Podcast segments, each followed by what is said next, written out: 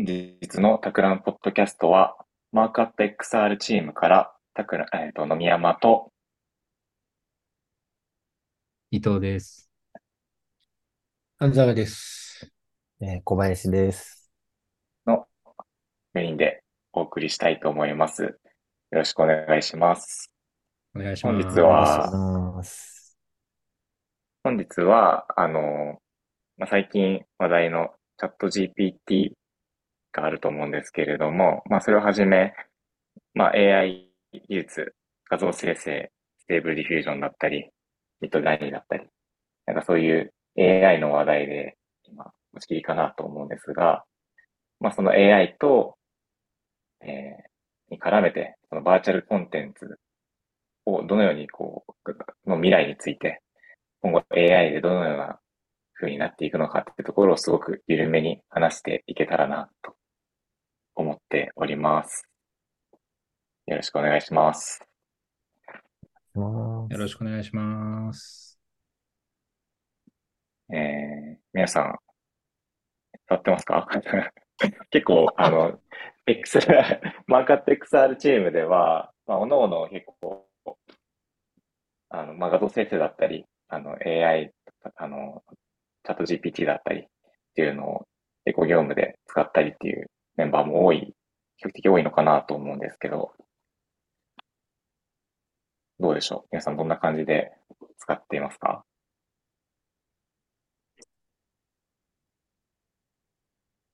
そうですかプロね。ジェクトの中では、あ、じゃあちょっと僕から話しますけど、プロジェクトの中では結構リサーチ手伝ってもらったりとか、まあ、うん。知らない業界のことを聞いて、どんな、えー代表的な事例がありますかね？とか、まあ、どういう表現が、えーと、ありますかね？とか、まあ、なんか、ある種のそういう、こう、リサーチアシスタント的な役割を担ってもらうことが多くて、結構なんか、地味な使い方してるんですけど、ごく個人的な、あの、使用法としては結構、アンリアルエンジンとか、えブレンダーとか触ってるときに、えなかなか検索でポンとジャストで出てこないことを聞いてみたりとか、それで実際あの問題解決したこともあったりするんですけれども、まあ、そういう意味では非常に頼もしいなと、えー思ってる感じですね。うん。うん。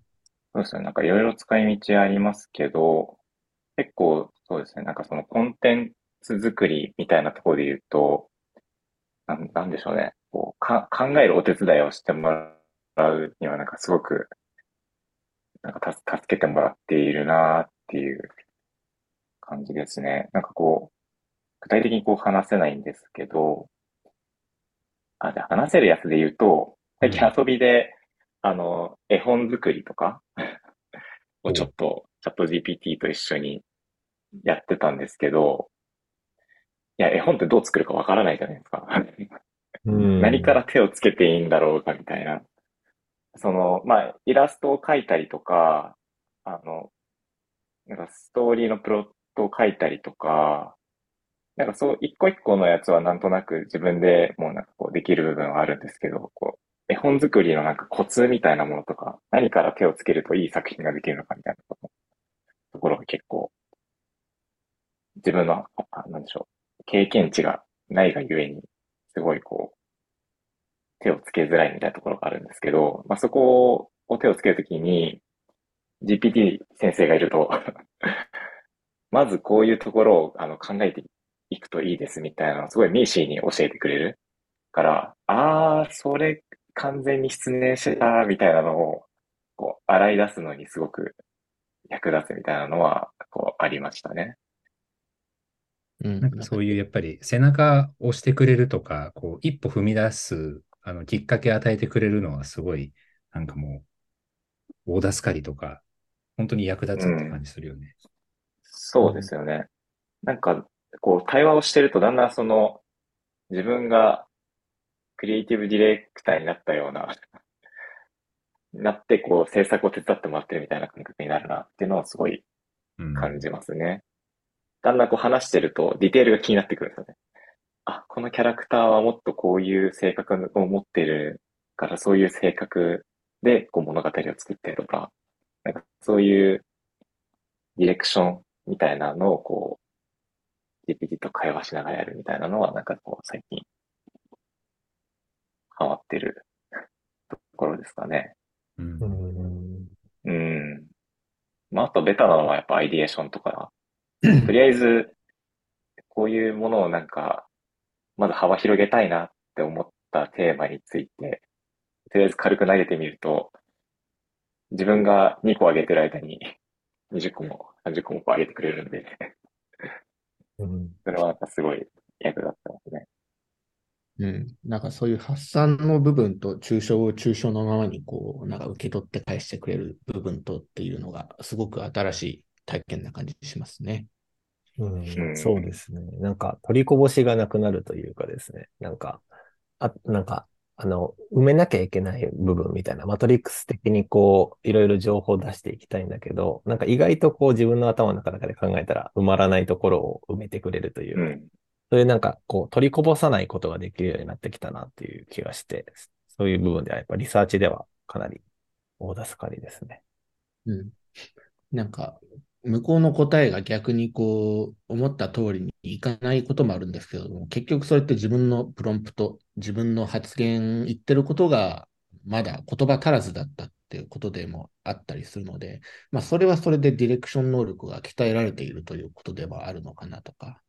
うん。うんうん。ああ、たまにこう、ああ、そっちじゃない、みたいな展開があった時に、こう、あ、ここの言葉足りてなかった、みたいな。すいません。うん すいません、足らずみたいな。なのは自分でしたっていう、結局。そうっすね確かに、そのやりとりが、あの、普通のプロジェクトのメンバーとのコミュニケーションとかにも活かせそうな気がするね。そうですね。うんその訓練になるかもしれない。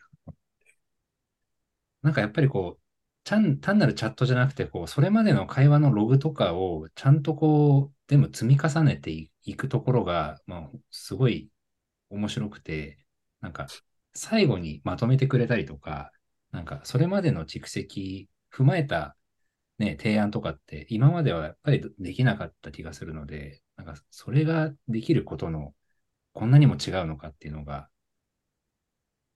うん。ううん。いやー、それはありますよね。まあ、ちょっと、そういう意味だと、まだこう、記憶系が、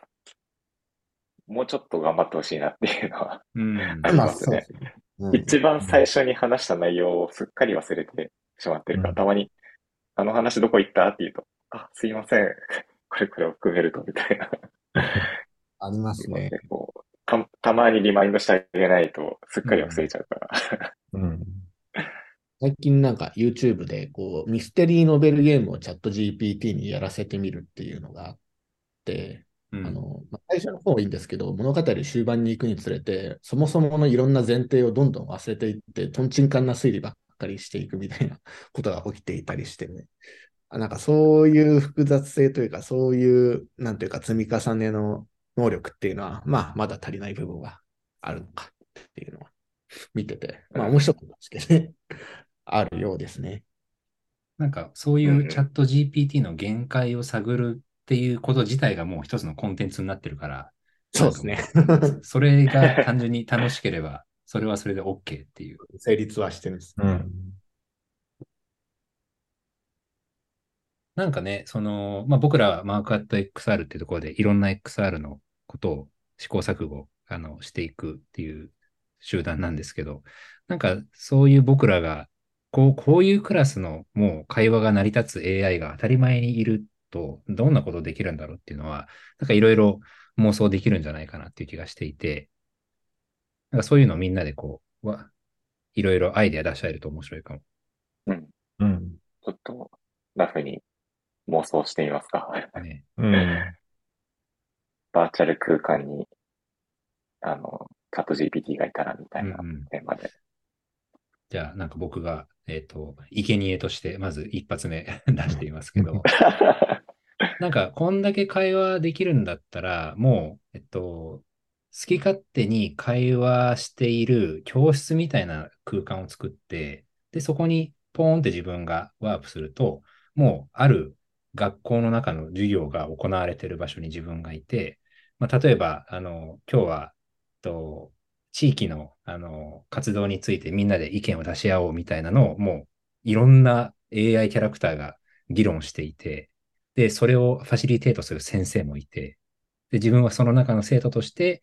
基本的には聞いてるんだけど、時々自分の、あの、僕はこう思いますみたいなことをリアルにそこでインプットすると、周りの AI たちがなんかそれをちゃんと聞いて、それはユニークな視点だね。ところでさ、みたいな感じで、ちゃんとその流れが起こっていくと、なんかこう、単単なる勉強とか、あの、教材とか家庭教師じゃなくて、新しくこう何かを学んだり考えたりするっていう空間が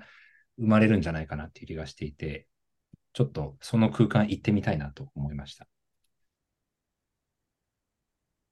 なんか会話を見てるだけでも結構楽しそうですよね。あの、うん。シムズってあるじゃないですか、ゲームの。あの、人々が生活しているのをこう裏で見て、なんかその人間関係の行く末をなんか見たりとか、部屋作ってあげたりとかするゲームですけど、あれって、まあ、会話できないんですよ。そんな、あの、バリエーション用意するのも大変だし、うん。まあ単純にいろんなコストがかかるので、身振り手振りで会話してる風に見せてて、感情とかのパラメータだけあるみたいな感じなんですけど、まあそれがまあ AI の力が入ったら多分全部が全部普通に会話できるんだろうなって考えると、まあものすごいコンテンツとして強度がありそうですね。確かになんかシミュレーションゲームとかの解像度がもう何百倍も上がりそうだね。そうですね。うんめちゃくちゃ攻略済みだなと。あと、かそってるオンラインゲームとかは、なんか、そういう AI を大量に、桜 AI みたいなのを配置して、もう盛り上げると、それシムシテによってィみたいユーザーが、に街づくりしてって人口が増えてって、で、なんかあの辺に人いるなってところに聴診器アイコンみたいなの当てると、なんかその人たちが会話してる内容が全部聞こえちゃうみたいな。ああ。神の人ですね。神の視点で。いや、それは面白いですね。うん。なんか、それっぽいことで言うと、割とこう、なんか今テレビ番組をこう見てたりすると、こう、スタジオで話してる会話をこう、聞くだけなんですけど、そこにあたかも自分が、そのコメンテーターの会話に入り込んだようなことができそうだなって思うと、うん、なんか、あ割とこう会話への割り込みっていうのは、なんか、一つうん、ほなんか今までできない体験ができそうですよね。うん。うん。なんかニュースとか天気って、まあある意味こう決められたあのテキストを読み上げているっていう、あの、すごいドライな言い方すると、まあそこにちょっとした介入は確かにできそうだし、うんなんかそれによって相手が喋る、なんかこう喋り方ちょっと変えて説明してくれるとかっていうのはなんかできそうだね。うんうん。ああ、なんかそういう予定調和をこうあえて中断できるみたいなの面白いですね。なんかドラマとかでも筋書きが決まっているんだけれども、全員チャット GP で動いている役者なので、こう、勝手に展開を変えるよあーなるほどね。なんかストーリー選択型のドラマがもう全部リアルタイムにそこで繰り広げられてるとうん。介入できちゃうね。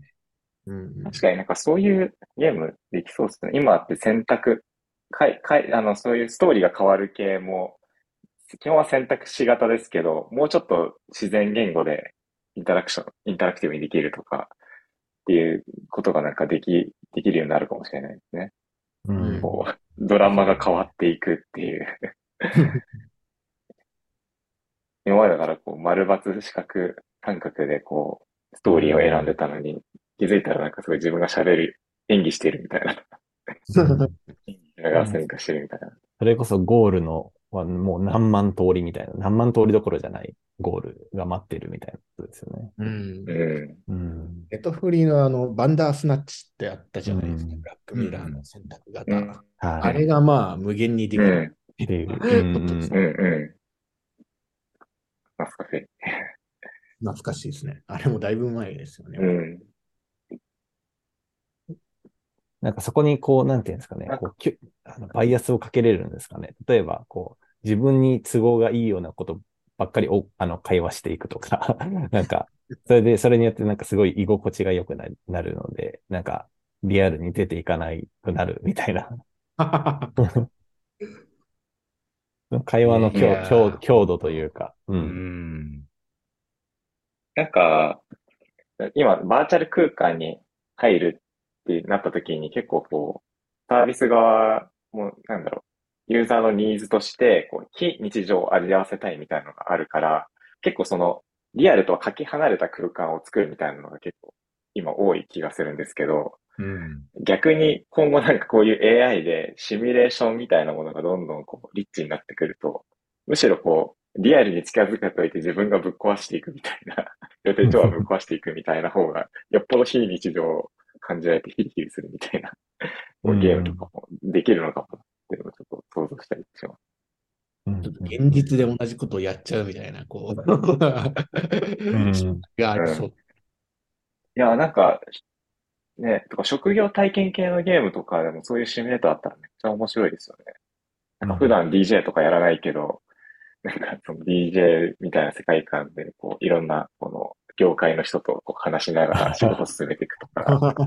ああ、なるほあど。負の人生みたいな感じですね。うん。確かに業界調査とかをするときに、その業界の中でバリバリ活躍している人に自分がなって、で、隣の同僚と会話するみたいな、うんそういう VR 体験とかすると、また全然違う感じがするね。職業訓練 VR みたいな。仮想仮想フィールドワークみたいなことですよね。なんか、バーチャルフィールドワークができてしまうみたいトレーニングにはすごい有効、ううまく設計してあげれば本当に役立ちそう。うんな。うんいますよね。結構、ね、心理的ハードルで知らない土地、知らない領域、知らない経験をやるときの、やっぱこう、緊張とか、あの、抵抗とかってやっぱあると思うんですけど、そういうのがなんか事前に分かってるとなんか、リアルではすごいハードル低く突っ込んでいくことができるとか、なんかできそうですよね。な。うんうん就職面接トレーニングとかで、うん。いろんな面接官と会話して、みんなもう、すごい慣れた感じで、新入社員がやってくるみたいな感じ。そうなってくると割とこう、口コミとかデータみたいなのが生きてきますよね。あそこの会社のこう面接官のデータみたいなのをあらかじめ結構インプットしとけば、なんかその人用のなんかちゃんとしたボットが、AI、あの、GPT ボットができできるみたいな。うん。なんかそういう、やっぱり AI とかチャット GPT が当たり前のネイティブの人たちが、こう、いろんな、ね、社会に出てきたときに、こう、今までの、こう、まあ、あんまり良くない、あの、カルチャーだったり、そう、あの、なんか出来事をいいい具合にアップデートしていくっていうのができていくと、あの、すごく面白くなりそう。うん。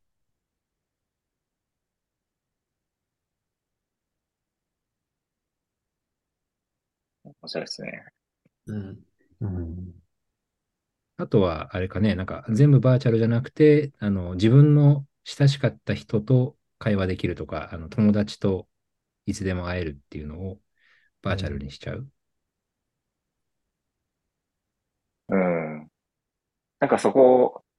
人間関係系がどうなるのかはなんかすごい興味ありますよね。なんか面白いけど、A- AI と、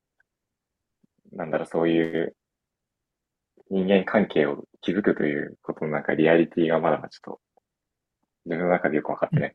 ね。あどんな、感じになる？それこそあさ、あその、ね、データベ、データがいろんなところにあって、で、音声とか動画とかも全部生成できるようになると、あの、例えば、あの、まあ、自分の家族が亡くなった時に、あの、それを全部インプットしてあげれば、あの、個人と会話するっていうのが、まあ結構な精度で、あの、もうできちゃえそうじゃない？うん。でその時に、じゃあそれ、本当にいいサービスとして作った時に、えーまあ喜ぶ人もいるだろうし、ちょっとそれはどうなのっていう意見もあるだろうし、うん。うん。結構そうなってくると、その複製された AI に対する人権みたいな部分を多分主張する団体とかも出てくる。ああ、うんうんそれってまあ多分、あの、発注した側の裁量で簡単に消せたりするんだと思うんですけど、でもそれって人侵害じゃないですかみたいな、そういう議論はありそうですよね。ね、いや、うん。本当にブラックミラーの世界だよね。うん。ですね。なん。かうん。もし作るとしたら、親族周りか、あとはすごい昔いなくなった偉人系か。ああ、なん。かもう著作著作権みたいな著作権みたいなもう消えたみたいな。大丈夫だろみたいな。50年経つと誰、誰でも会話できる。ベートーベンフリー素材みたいな。クリストタイで。うんまあ、あれかもしれないですね。ドナー登録みたいな感じで AI によるこう復活を自分は、うん、あー許可しますっていう。まあ、カードの裏側にね、そう登録しとくとか、なんか顔は何かそうい OK、う声は OK。あそうあ、いや、それあり、免許証の裏にじゃあ追加されるんですね。ああの、亡くなった場合、あの、AI に、あの、AI ドナーに登録しますにチェックボックスを入れるところがある。はいはいはい。うんうんなんかその性格までトレースできるかわかんないですけど、今の技術だったら声とかはよ余裕でできますもん。よあの、あと自分のアバターとか、うん容姿と声みたいなところまでは、もうなんかそういうサインができてもおかしくない ところまで技術的には言ってますよね。うん、なんかそういう再現みたいなことが原則、なんかオプトインにすべきなのではみたいなのもありますよね。うん確かにね、いや、AI ドナーなんか面白いね。なんかそういうカードをちょっとこう、ちゃんとデザインして、なんか、こんな未来あるのではって言ったら、うん。うん確かに。そう。だ就就活、あの、就活ってあの、終わり、終わる方の就活うんに入ったら、だんだんその自分の、自分のアバターを育てていき始めて、あ違う、あ。俺はもっとこういう発言をするんだ、みたいな。で完璧な自分のアバターができて。ああ、なんかそれなんか、それいいなと思ったのは、なんか、それあったら、お墓参り結構行きそうだなとは思った。うんあお墓に行くと会えるみたいな。そうそうそう。お墓にそのロケーションに行かないと通信できないんだけど、うんあのそこに行くと本当に個人と会話できたりとか、なんか思い出を振り返れるみたいな。うん。あ、ああ、実際自分死後 AI になりたいと思いますか？なり、なるっていうかなんだろうな。なる、どういうく感覚なんでしょそうね？れ一 一任する、一任するみたいな。一任するか。一任する。まあちょっいと面やーどうなんだろう。まあでも、その、それによって何かこう、なんていうんですかね、生きる希望が湧く湧く人がいるのか、何かしてこう乗り越えれる人もいる、一定数はいる気もしますしう。ん。うん。まあでただも、、うんなん、か、うん。このなんかその、え、自分じゃない、た自分から見たら他人じゃないですか、アバターって。うん。自分が入っているアバターじゃない限りは。だけど、まあ、死後、そういうアバターがいることで、なんかね、定期的に思い出したり、こう、会話してくれるって考えたらなんかいいような気もしますけどね。そうです普通に嬉しい感じがする。うん。うん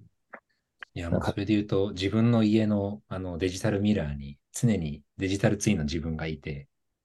もう家帰ってきたらまずそいつと会話して、そうするともうほん本当にもう自分がい二人いるみたいな感じになっていくのかね。うん 自分と会話か。しかも、そのチャット GPT で、その死後の自分がさらにこう、クリエイティブなことをし、しだすっていうこともあり得て、例えば、まあ、落語家さんが亡くなられたとして、ただ情報としては、落語家のスキルとしての情報がちゃんと入っている状態で、その後、様々なものから、ま、学ぶっていうことが多分できて、死んだ後に新しい作品を生み出すみたいなこともあり得そうだなと思って、うんうん。そうなってくると、こう、し、死後と、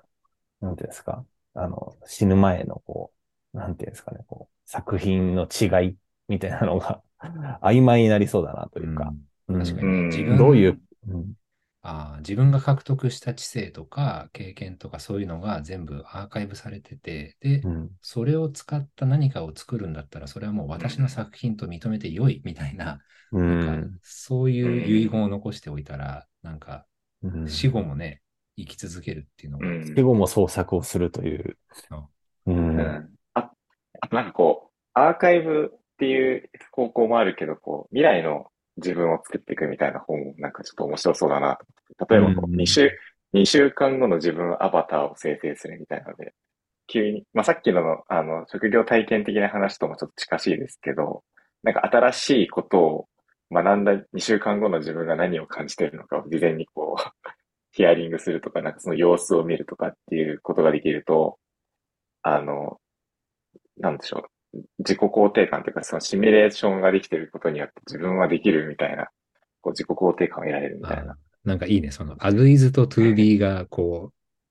う、すごいクリアにわかりそうだね。それ。うんそれいいね。いや、そう。トライアンドエラーのスピードがすごいことになるね。いろんな、いろんな、いろんな1ヶ月後の自分がいて、なんかど、どれがいいかなみたいな。確かにね。なんか最初、そう、最初挑戦した自分はもう失敗してて、いやー、いつ、い、プレゼンやったんだけどさ、いつもの口癖の、まあがいっぱい入っちゃって、なんかすごい聞きづらいプレゼンになっちゃったんだよ、つって。いや、それ意識して2週間後ランニングしよう、みたいな。なるほどね。うん。まあ、意外と20分くらい経ちましたかね。なんかね、うんあっという間。確かになんかいろんな、やっぱりか可能性があるし、こんなのあったらどうだろうねっていう、まあ疑問を投げかけるとか、こう、まあ話題を作るっていうのは、あの、対話型の AI と、あの、バーチャル空間のその、今のゲームエンジンとかを使うと、結構簡単に本当に作れちゃいそうだから、なんか、実際にやってみたっていうのとかをできると、とか、まあそういうのをやっていきたいですね。うん。そうですね。まあ、最近はそういう、なんでしょう。ノン NPC とか、あの、うんうんノンプレイヤーキャラクター、あ人間じゃない、あの、アバターとかが、こう、個性を持って自然に喋ってるみたいなことが、こう、チャット GPT が現れたことでできるようになったね、みたいなこともこう話題になってましたけど、まあそういうちょっとしたそのバーチャル空間でそういう AI を活かしていくっていうのは、なんかいろいろコンテンツ化しているような気がするので、私たちもちょっと、いやーいいねちょっとトライできるといいですよね。